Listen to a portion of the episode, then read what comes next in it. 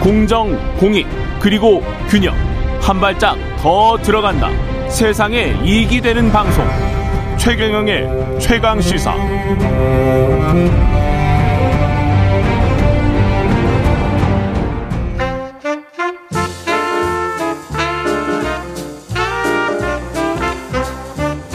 세상의 모든 뉴스를 탐구합니다. 김준일의 뉴스 탐구 생활. 네, 화제가 되는 이슈를 깊이 있게 파헤쳐보는 뉴스 탐구 생활. 세상 모든 것이 궁금한 남자 김준일 뉴스탑 대표 나와 계십니다. 안녕하십니까? 안녕하세요. 예, 들어가기 전에 음. 오늘 오전 8시 5분에 양평군 지역에 호우 경보가 발효돼서요. 알려드리는데 TV, 라디오, 스마트폰 통해서 기상 상황 계속해서 좀 알아보시고요. 차량은 속도 줄여 운행하고 물에 잠긴 도로, 지하차도 그쪽으로는 통행하지 않도록 하는 게 좋겠죠. 개울가, 계곡 이쪽 침수 위험이 있는 지역, 침수 지역이나 위험 지역에 있을 경우는 좀 빨리 대피를 하시고요. 공사장, 전신주, 지하공간, 축대 등 위험 지역에는 접근하지 않도록 농촌 지역은 농작물 피해가 발생하지 않도록 주의해 주시기 바랍니다. 예, 오늘의 주제 BTS와 병역 특례 이야기. 또 BTS와 영역 특례입니다.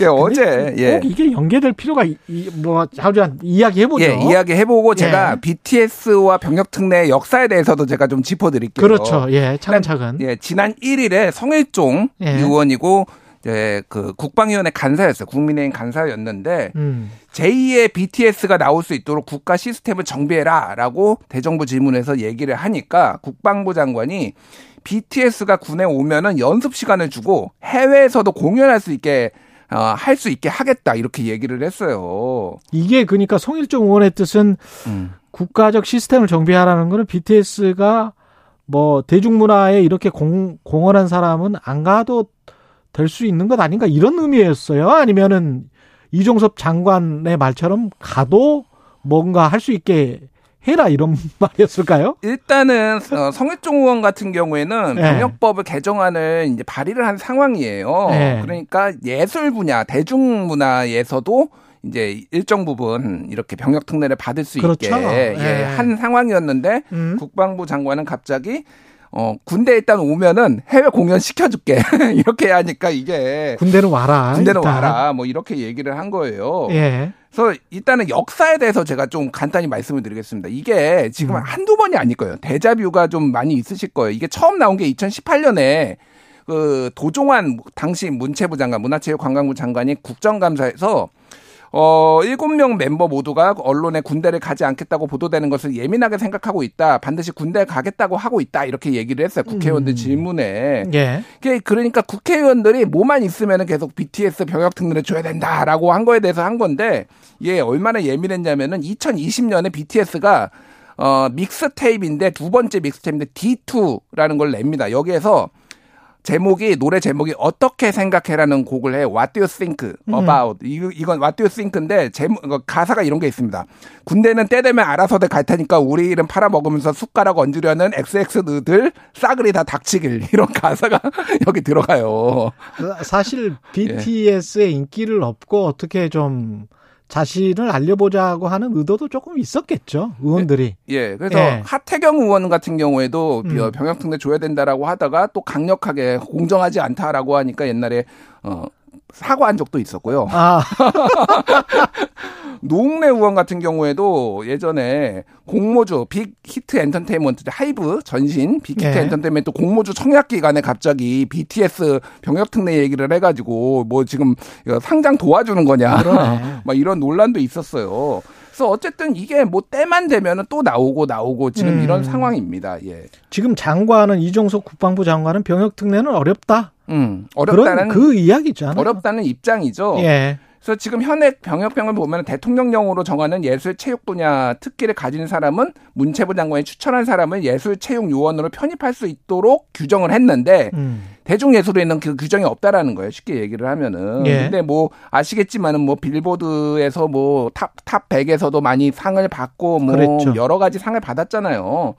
그러니까 지금까지 빌보드 트로피만 12개니까 이 정도면 해줘야 되는 거 아니냐. 뭐, 뭐 이런 얘기들이 계속 나오는 거죠. 그러니까. 이윤찬 피아니스트 같은 경우 이미 뭐 병역 특례를 받았었더라고요. 그렇죠. 예. 클래식 쪽이니까 클래식 쪽은 괜찮고. 예, 거기에서는 뭐 이건 오래된 법이니까 음.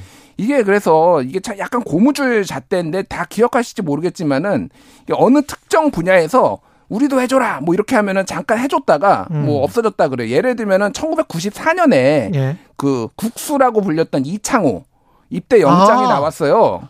아, 진짜 기억난다. 예, 예. 예. 그래서 그러니까 바둑도 그때는 원래 없었거든요. 근데 세계 예술 대회 2위 혜택을 확대 해석해 가지고 어. 바둑도 국제 대회 우승하면은 준다라고 해 가지고 그때 이창호 등을 포함해서 다섯 명의 바둑 기사가 병역이 면제가 됐어요. 병역 혜택을. 받았고 뭐 축구 같은 경우에는 아시겠지만은 4강 가니까 그렇죠. 이제 그렇게 됐고 야구도 클래 어, 베이스볼 클래식 그 맞습니다. 예, WBC 월드 클래식인가 예, 뭐 그랬었죠. WBC죠. 월드 베이스볼 클래식에서 이제 3위 했거든요. 음. 3위 했는데 월드컵 4강인데 우리가 우리가 더 잘하지 않아 3위 한 거 아니냐 그러면서 또 그것도 이제 해줬고. 병역 혜택. 그러니까 이게 고무줄이에요, 고무줄. 이러니까 맨날 또 이것도 해줘야 된다, 저것도 해줘야 된다, 이런 논란들이 맨날 벌어지는 거죠, 그러니까. 이게 그 겹쳐 있네요. 국방부도 국방부지만 문화체육부가 여기에 안에 들어와 있네요. 그래서 문화체육부 추천도 아까 있다 그랬잖아요. 지금. 예, 그렇죠. 그러니까 이게, 아. 예. 지금 아까 전에 국회 지금 법안을 좀 말씀드리면은 음. 지난해 6월에 대중문화예술위를 예술요원 대상으로 포함시키는 병역법 어, 개정안이 지금 발의가 된 상황인데 현재는 지금 법안 소위에서 계류 중입니다. 예. 이게 사람들 생각이 근데 왔다 갔다 하는 것 같아요. 그리고 음. 그 사람에 따라서 지금 당장 군대에 있는 남자 20대 같은 경우는 왜 BTS가 그 군대를 안, 안 가야 되지? 뭐 이렇게 생각할 것 같은데요. 근데 이게 예. 여론조사를 해보면은 어떨 때는 반대하는 게 많이 나오고 어떨 때는 찬성하는 게 많이 나와요. 그래서 어. 2021년에 시사저널에서 여론조사 했을 때는 병역 특례에 대해서 찬성이 61.9%였고요. 2030 찬성 비율도 어, 어 49.2에서 58.4로 올라갔어요. 그러니까 이럴 때도 있는데 어떨 그때는, 때 예, 예. 그때는 또 그랬는데 이게 그러니까 뭐 상 많이 받으면은 갑자기 또 이게 올라갔다가 내려갔다고 하니까 어, 정치권도 춤을 추고 있습니다. 그러니까 이게. 국회에서는 어떻게 논의가 지금 진행되고 있습니까? 그러니까 아까 전에 말씀드렸듯이 지금 법안이 지금 음. 올라가 있는 상황이에요. 그래서 지난 5월에 안규백 의원실이 주관을 해서 병역특례 개선 방안 토론회를 열었는데 음. 이때면 지금 보충역 대체복무제 대회에서 전반적인 검토가 필요하다. 모종화 전 병무청장이 나와가지고 이런 얘기를 했고요. 예. 아예 특례제도 자체를 없애는 거를 좀 검토를 해봐야 된다. 아예 전부 다. 예 예. 그러니까 이게 근데 이제까지 받은 사람들은 그러면 어떻게? 뭐 어쩔 수 없죠. 아니, 그러니까 이게 이게 그런 거였잖아요. 예. 국위 선양이었잖아요. 예. 국위 선양이라는 건데 한국이 이미 전 세계에서 이제 뭐탑 세븐 뭐 얘기 나오고 있는데 국위 선양하는 사람들이 너무 많아. 아니 뭐 다 국위 선양 우리 최경영 진행자도 지금 국위 선양하고 있습니다. 아이, 무슨 말씀 하시는 예, 아니 거예요? 그러니까 예. 뭐 군대는 뭐 갔다 온지 예. 30년이 넘었지만은 그 기준이 뭐냐 이제 더 이상 국위 선양을 할 국위가. 남아 있느냐 뭐 이런 얘기들이 있는 거죠 그러니까. 그 정부는 국민 여론을 살필 수밖에 없겠네요. 음. 지금 상황은. 근데 BTS 그 멤버들은 나이가 계속 들, 들어가고 있고. 음. 와, 참. 그래서 지금 일단은 그 병역 특례는 아니고 원래 이제 입대 시기를 좀 늦춰주는 방법으로 해가지고 지금 92년생인 멤버 진 같은 경우에는 원래 네. 입대를 했었어야 되는데 이거를 좀 혜택을 줘가지고 올해 말까지 지금 입대를 하는 방향으로 지금 이제 됐거든요. 그래서 어쨌든 92년생이면 예. 만 30세. 만 30세인데 네. 28세인가요? 그 전에 제가 정확하게 기억이 안 나는데 어쨌든 이걸 음. 늘려줬어요. 이런 네. 특수한 상황에 있어서는. 근데 어쨌든 올해 가야 되고 BTS도 올해 올해 초였나요? 이제 개별 활동하겠다. 단체 활동은 잠정 중단하겠다. 그렇죠. 라고 해서 지금 뭐 그런 상황입니다. 그래서 어. 이게 이제 어느 정도 이런 병역 어, 문제를 좀 의식을 해서 그렇게 한 거 아니냐 그런 얘기도 있어요. 그런데 이제 우리가 근본적으로 생각해 봐야 될 거. 근본적인 것. 예. 아니 본인들이 다 군대 가겠다고 얘기를 하고 있거든요. 우리 아, BTS 본인들이 군대 가겠다고 다 이야기했어요? 언론 인터뷰에 계속 나와서 우리는 신성한 국방의 의무를 하겠습니다라고 얘기를 하고 있고 그리고 암이라고 불리죠 팬클럽도 아니 BTS 좀 건들지 마라 군대 가겠다는데 왜 계속 그럼 딴 데서 그 이거 가지고 이야기할 필요가 없구만. 아니, 그러니까 그리고 제2의 BTS 제3의 BTS가 군대를 안 보내면 나옵니까 그러면 그렇죠. 아니 그러니까 예. 그러니까 그게 아니잖아요. 제2, 제3의 BTS는 뭐 열 한 두세 살에 이미 뜰 거 아니에요. 그러니까요. 네. 이미 뭐 한국의 아이돌 문제 이게 수, 그러니까 성 이게 육성 문화 이런 그렇죠. 게 있잖아요. 네. 거기에서 나오는 거고 음. 그 이후의 문제는 그 이후에 풀어야 되는데 이거를 이게 그러니까 산업계의 이해관계하고 너무 이제 밀접한 거예요. 그러니까 이쪽에는 주가가 음. 그러니까 아까 제가 얘기했듯이 하이브 주가가 출렁이거든요.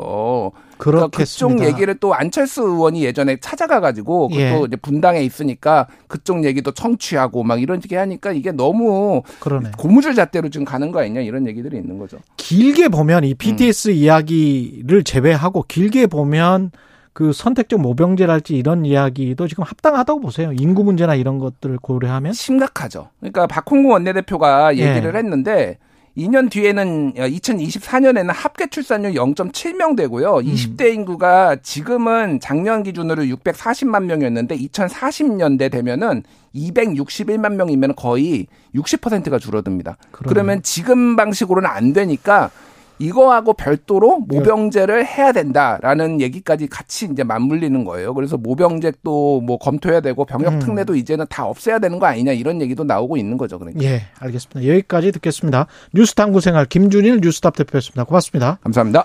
방금 전에 이야기한 국민 62%와 BTS 멤버의 병역 특례 허용한다는 여론조사 시사저널이 12월 7일 시사 리서치에 의뢰해서 전국에 거주하는 만 18세 이상 남녀 1,020명 대상으로 무선 자동응답 방식 사용했고요. 표본 오차 95% 신뢰 수준의 플러스 마이너스 3.1% 포인트. 예. 자세한 내용은 조사 기관 홈페이지 참조하시면 되고요. 아까 홍문표 의원 인터뷰 아 여기까지 하겠습니다. 일단 예.